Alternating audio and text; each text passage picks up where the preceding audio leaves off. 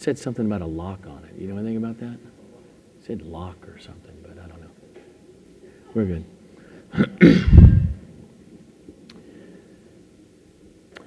okay. If you would, please turn again to the Acts of the Apostles. Acts chapter 3. I'll be reading Acts 3, verses 1 through 10. Acts 3, 1 through 10.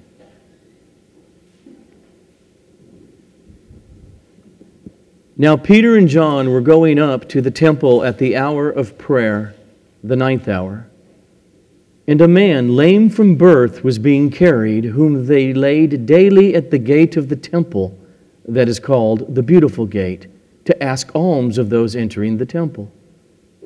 Seeing Peter and John about to go into the temple, he asked to receive alms. And Peter directed his gaze at him, as did John, and said, Look at us. And he fixed his attention on them, expecting to receive something from them. But Peter said, I have no silver and gold, but what I do have I give to you. In the name of Jesus Christ of Nazareth, rise up and walk. And he took him by the right hand and raised him up, and immediately his feet and ankles were made strong. And leaping up, he stood and began to walk, and entered the temple with them, walking and leaping and praising God. And all the people saw him walking and praising God and recognized him as the one who sat at the beautiful gate of the temple asking for alms. And they were filled with wonder and amazement at what had happened to him. Blessed is the reading of God's holy, inerrant, infallible word through his servant Luke. Let's pray. Father, through your servant Luke, you take us to this historical moment, this encounter. And also this morning, through me as a pastor, as a teacher. Help me, therefore. Help me unfold. Help us see by your Spirit, by my words, the glory of your name and how pertinent it is to every one of us. To that end, glorify Jesus in the minutes that are ahead. Amen. This man woke up this particular morning like any other day, and he had no idea that his life would be totally changed forever. He was fortunate enough to have some good friends, or family members who day after day would pick him up, put him on a stretcher, carry him who knows how many blocks to the temple gate, and set him down so he can beg all day for enough money to pay rent and to eat. And so here we are, it's about 3 p.m., and he's going to have an encounter. It's going to cause him to stand up for the first time and walk since birth.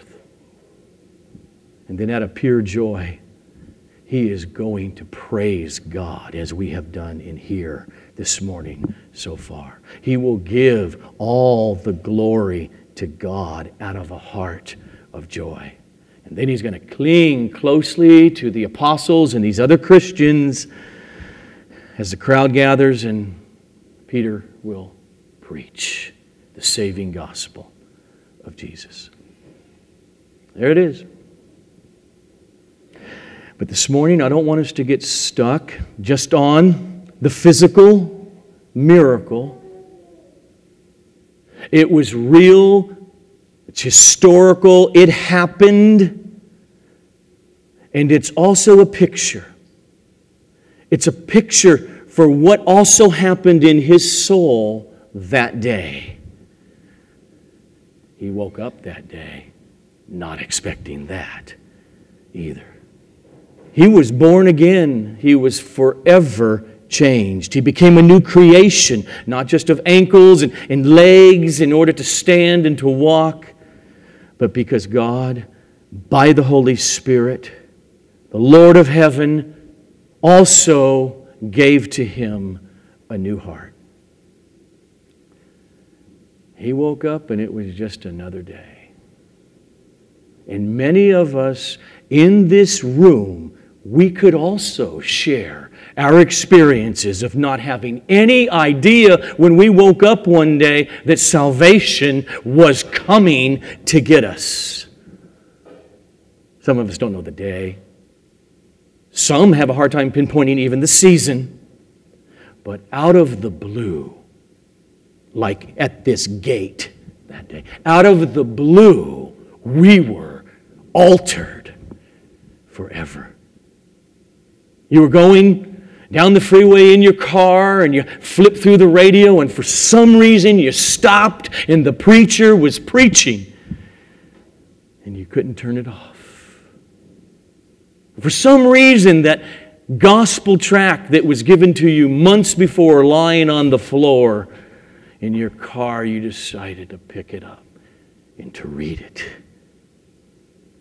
Or you were raised in church and then all of a sudden, all of that Jesus stuff that is in your head dropped down into your heart in a life altering way. And like this crippled beggar, God took you by surprise. Let me just say real briefly yes, there are many, many real, genuine Christians. Unlike other Christians who, who cannot pinpoint the day or the season, particularly those who are raised up in church and they really love Jesus. Just like anybody else, even though they don't know exactly when, there was an instantaneous moment when they were spiritually raised from death to life, when they were born again. What we see here today is that Jesus did not just temporarily heal his ankles, his legs, which is temporary because he will physically die and none of it will work. But Jesus saved his soul that day. And like the prophet Isaiah, 700 years before this, prophesying about the ministry of Jesus that we saw in Jesus' earthly ministry throughout the Gospel of Luke, and now, post death, post resurrection, post ascension, Jesus has not stopped to do miracles, healings. This is how Isaiah foretold it in Isaiah 35 5 to 6. Then the eyes of the blind shall be open, and the ears of the deaf unstopped. Then shall the lame man leap like a deer, and the tongue of the mute shall sing for joy. And so here's this man. He has legs now to leap for joy, totally unexpectedly, because Jesus came and he healed his body and he raised his soul from spiritual death to spiritual life. So let's go back to the text if you're there in Acts chapter 3 it's 3 p.m. in the afternoon. This is the standard prayer time in the temple there in Jerusalem. There's tens of thousands of Jews. Some are there temporarily, and of course, many live there. It's prayer time. And out of all those thousands, there's about 3,120, maybe more, of those Jews who are also believers in Jesus. This is a regular thing. Peter and John have walked through this gate many times, many times over the previous week since Pentecost. They have walked right past this crippled man numerous times. So let's pick up in verse 1. Now, Peter and John were going up to the temple at the hour of prayer, the ninth hour, and a man lame from birth was being carried whom they laid daily at the gate of the temple that is called the Beautiful Gate, in order for him to ask alms of those entering the temple. Seeing Peter and John about to go into the temple, he asked to receive alms. And Peter directed his gaze at him, as did John, and said, Look at us. And he fixed his attention on them, expecting to receive some money. But Peter said, I have no silver and gold. But what I do have, I give to you in the name of Jesus Christ of Nazareth. Rise up and walk. So, like every other day, this man begged for money to support himself. Unlike the previous this day was different. This day, unlike yesterday, and last week, Peter and John stopped, set their gaze upon him, and then out of the blue, something happened to Peter. I'm going to try to show you this is what's happening. This man himself, he doesn't have any faith to be healed. I mean, we see that in the Gospels, and even Luke will let us know oftentimes in Jesus' ministry, and Jesus would say, according to your faith, let it be done unto you. That is not happening here. He's not even thinking about being physically healed from being a cripple since birth. All he's thinking about is how much money am I going to be able to get today? Can I make ends meet?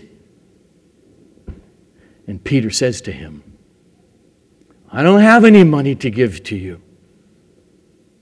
But what I do have, I give to you. In the name of Jesus Christ of Nazareth, a little out of the way town of nothing. Yeah, that guy whom Peter will say in a few minutes publicly again, You all crucified him and killed him. Oh, he's alive. It is in his name. I say, Get up and walk. And Peter took him by the right hand and raised him up. And immediately his feet and his ankles were made strong. So, what, what actually happened here? First, we know what didn't happen. This was not some innate power within the apostle Peter. It's not it. It wasn't trickery it wasn't hypnosis. It wasn't mind over matter. It wasn't magic. It wasn't any of those things. It, it was not anything to do foundationally at all with any human being who is not Christ. I say that because Peter tells us this. So remember, this is going to draw a crowd, and we'll be coming here in the weeks, but just jump down to verse 12 for a moment. And Peter says to the crowd, because they're just astonished. They all know who this guy is. For year after year, they know who he is. Men of Israel, why do you wonder at this? Or why do you stare at us as though by our own power or piety we have made him well? We didn't.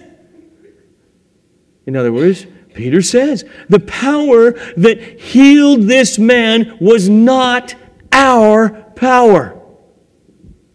And it wasn't because we're really holy men. No. What you have seen here today was not mere human act. And then Peter goes on. Okay, if it's not that, he goes on to say what it actually was. Look at verse 16. By his name, in the context, Jesus, the one you murdered, the one God raised. By his name, and then dash or parenthesis, that is, by faith in his name, that's it, his name has made this man strong whom you see and know. And something else. The faith that is through Jesus has given the man this perfect health in the presence of you all. So notice, first he says, faith in Jesus' name. That's what healed the man. By faith in his name, and, and he says it this way his name made this man well, strong. Whose faith, I think it's absolutely obvious, it's Peter's faith, not the man's here.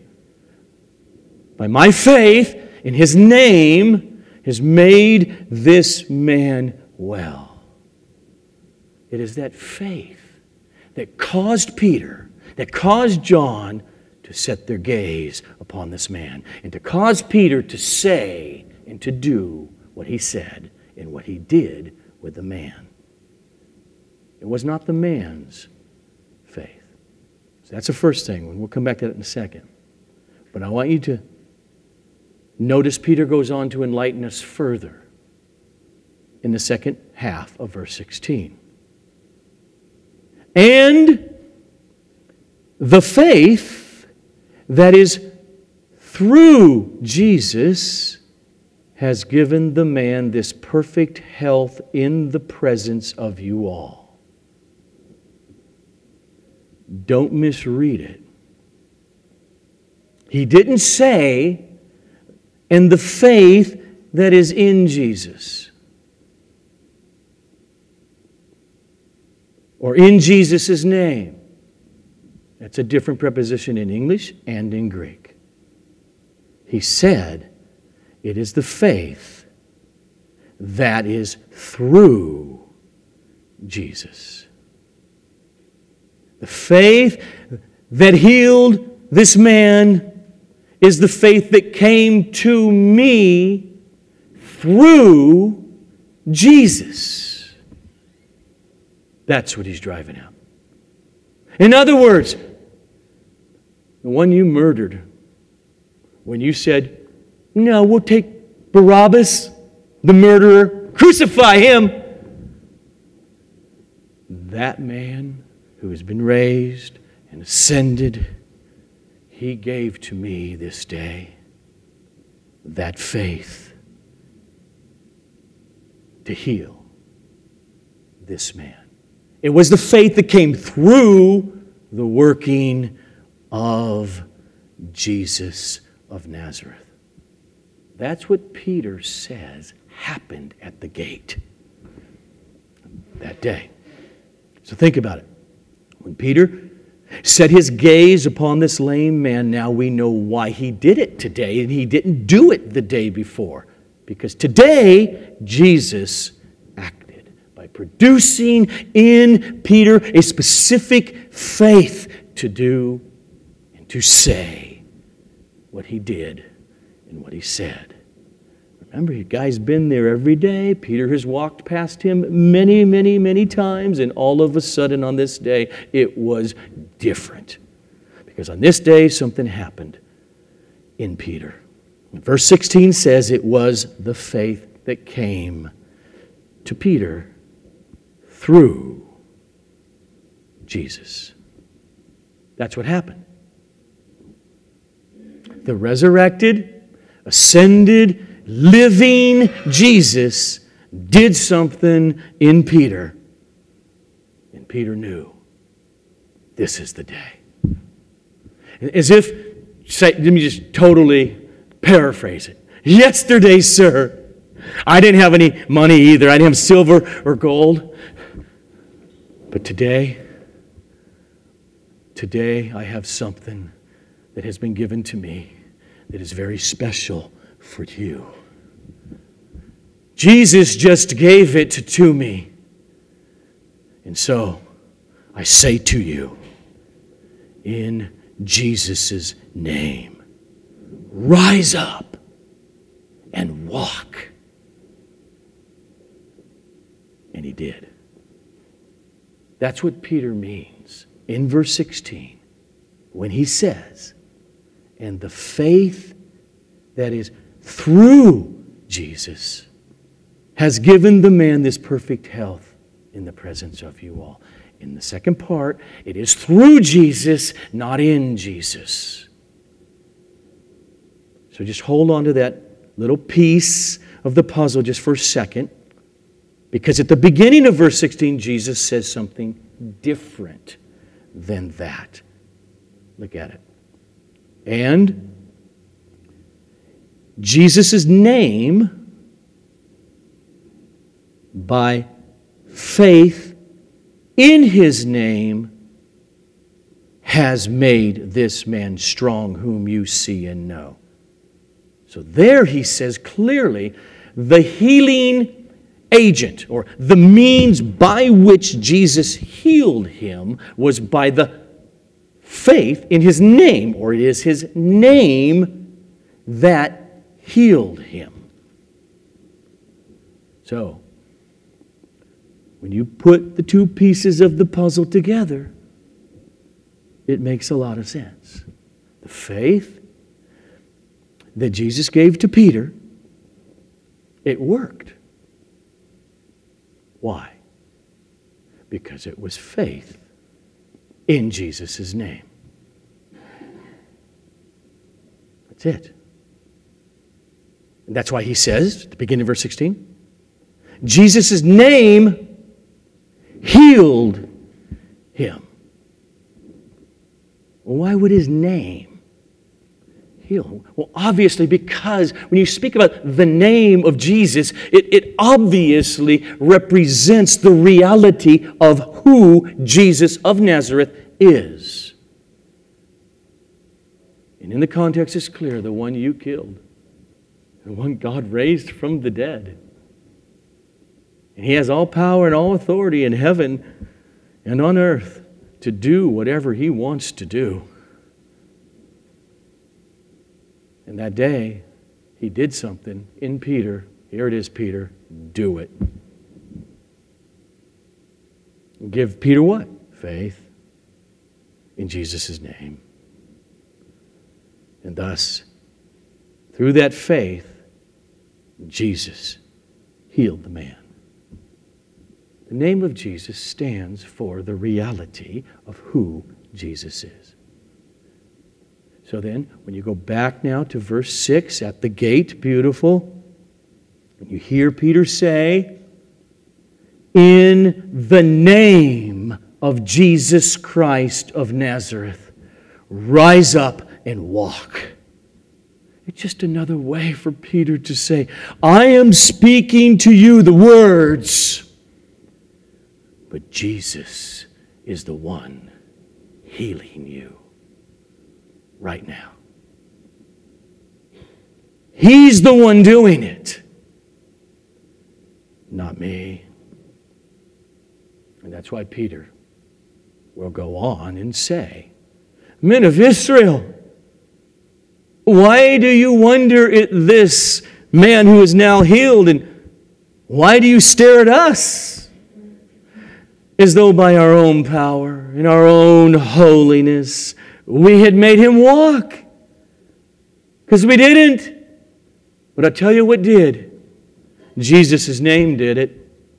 What I mean by that is faith in Jesus' name. That is what has made his ankles and legs strong in order to leap and to walk. Oh, and by the way, the resurrected Jesus, it was the faith that I got through him that day. That is what has given this man perfect health in the presence of you all. And so, when we look at this passage, what we see then in that historical moment at the gate, and beautiful, in this miracle, it's not about Peter. It is about the divine messiahship and kingship of Jesus. It shows as Luke began the book of Acts. In all the first volume, when I began what Jesus began to do and to teach, he is continuing to do it. It shows that his name, which represents his kingship, his messiahship, the man who conquered death and has all power and authority, is still at work now. And so Luke gives us this. Luke could have given us so many other examples of miracles in this early Jerusalem church through the apostles. Look back a few verses, remember? Chapter 2, verse 43, Luke says, And awe came upon every soul, and many wonders and signs were being done through the apostles. Okay. But Luke didn't want to write an account that, if we read through it slowly, would take us about 24 hours. He wanted to write something you can read through in an hour and 15 minutes. And he structured, and this is why I think he picks this one, because this, this particular one, out of many, led to Peter's second major evangelistic sermon in the temple grounds that day. And I don't know if it's all that day or not, but close to another 2,000 were converted to Jesus. And then that will lead, this is his structure, into the very first persecution of the church of Jesus Christ. So that's why, that's why I think he chooses this out of so many accounts that he could have, because they're all historical. So here we see Jesus acted. He acted on this day. He continues to do signs and wonders. And in this account, he does this sign and this wonder in order to draw the crowd. And through the crowd, as Jesus' purpose from the foundation of the world and in his ministry, his apostles, and then ultimately through them down through the church age, he gives into his disciples' hands the task of speaking, of preaching the saving gospel, as Peter will go on to do in this account. Why? Because Jesus is still working. And as he did at the gate, as Peter is preaching, Jesus will do a bunch of miracles, meaning many, well over a thousand, in raising hell bound people to new life in Jesus Christ. And the church had grown then to 5,000. That's what he did that day. Like he did to all of us in here who love the Lord Jesus. That's the only reason we do. At the gate that day, this crippled man, based on nothing that he did, based on nothing that he deserved, he received an instantaneous miracle by the sovereign hand of Jesus. And if you love Jesus this morning, something, this is not overspeak, something far greater than that miracle happened to you. Out of the blue, the sovereign, undeserved miracle happened to you. Because you might not know it, but it was Almighty God, the Father, the Son, and the Holy Spirit. It was the resurrected, sovereign Lord Jesus who declared that you hear that preacher that day on the radio in your car. That why did the track lay there for four and a half months and that day you picked it up? Why was it that day that that family member or that person at work or friend in school who just irritated you with Jesus talk and said, you let me ask you a question about that. It was Jesus who sovereignly put you in a Christian family to be raised and in a local church and then down the road sovereignly, spiritually raised you from the dead. In this account, that man stood up. He walked, and out of joy, he jumped. He, he leaped that day. But you got to get this that man was not the cause of his ability to obey Peter's command. Jesus did a miracle. He did a miracle so that when the preacher said, Rise up and walk, he did it. That's the picture.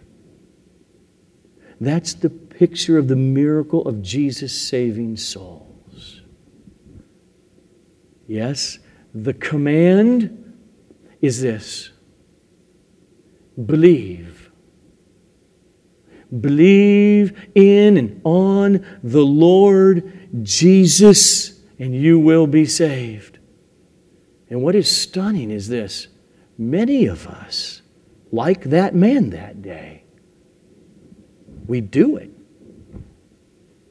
And the question is how is it that that man got up and walked? How is it that any of us got up and believed. How did that guy do it?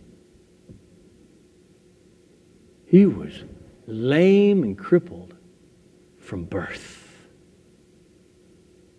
The human race has been spiritually lame, crippled from birth because of the fall. We, like the man from birth, cannot get up and walk in love with the one true God through Jesus Christ. Can't do it. This man could do nothing either. He could do nothing to heal his own legs. He could do nothing to change his physical condition. And there is nothing he nor any of us born since Adam could do to heal our own spiritual condition of darkness of heart and guilt for our sins in the presence of the Holy God. There is no act there are no good deeds. There is no self transformation program that would heal our problem with God, which is our guilt and His holiness. We could join every organization on earth, whether religious or just do goodism religion or secularism. And the truth of Isaiah 64 6 will remain the same. All our righteous deeds are like a filthy garment. We are the lame, crippled, man at the gate. And I, I heard some amens. And so, therefore, this man did not get up and leap and shout praise about himself. Look at me! I can walk! I'm really something. But this is what we read in verse 8. And leaping up, he stood and began to walk and entered the temple with them, walking and leaping and praising God. Because it's so simple for him to know it was 100% an act of God that I walk now. Christian, do you know that that's true about you?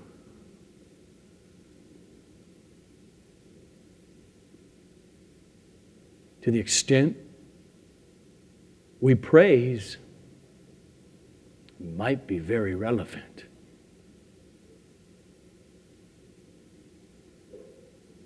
For by grace have you been saved through faith. And that grace and that faith was not your own doing, it was a gift of God, so that no person may boast. So let's be let's be those who praise him with real, heartfelt joy. I love that verse 8. I know I got these stupid tunes in my head from 37 years of Christianity that because of these words, but just hear the words without the tunes in my head. He was walking and he was leaping and he was praising God.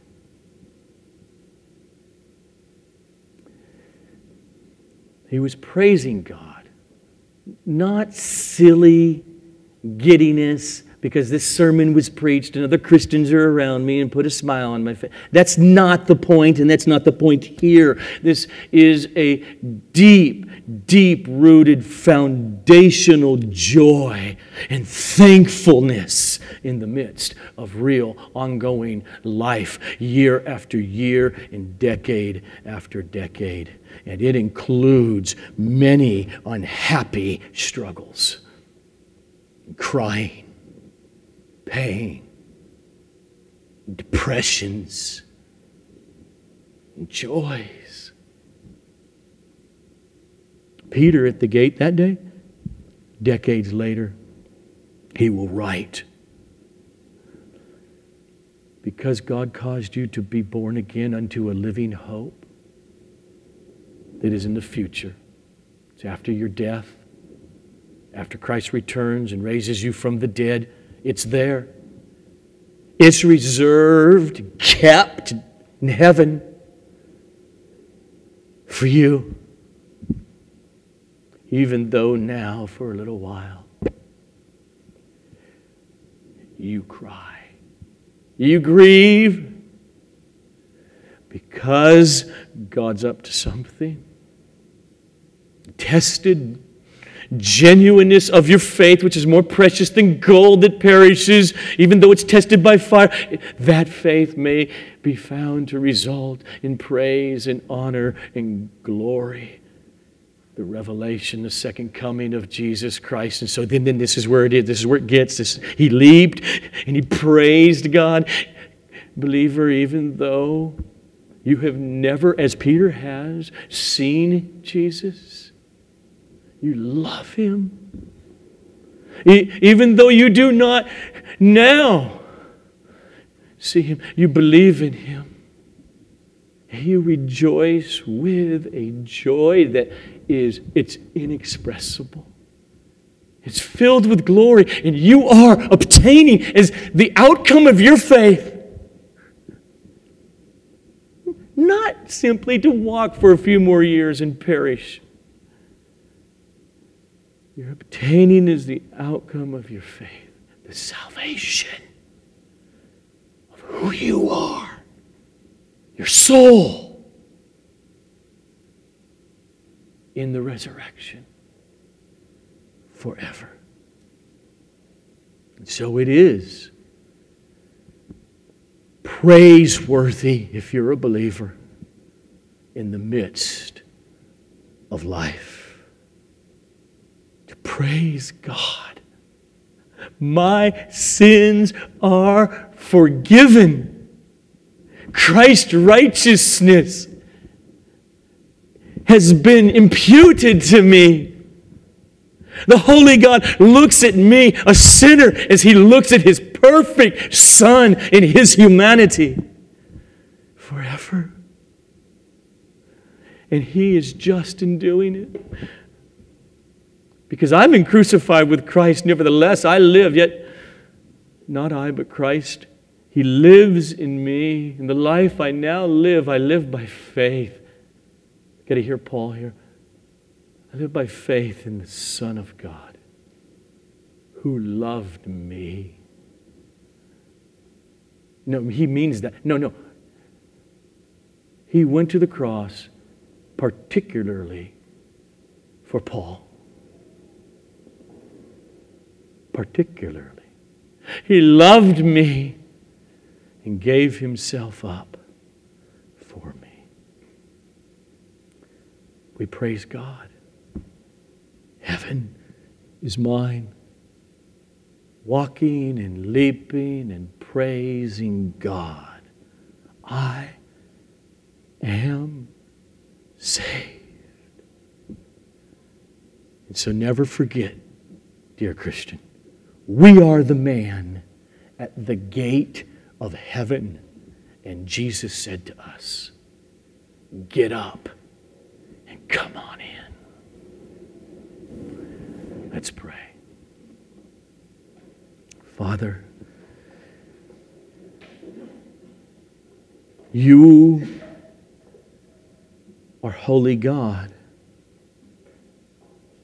who did not spare your own son, but you gave him and you delivered him up for our sin, to, punish our sin in him. Oh, we're desperate for faith through you, Lord Jesus. To believe the, the magnificent words of the gospel written on the pages of Scripture. How, therefore, will you not, through Jesus, give us all things that we need to endure? So that no matter what come, hell, high water, floods, fires, nothing shall be able to separate us from the love of God that we have in Christ Jesus. Thank you, Father, for your indescribable gift. Amen. Let's praise Him.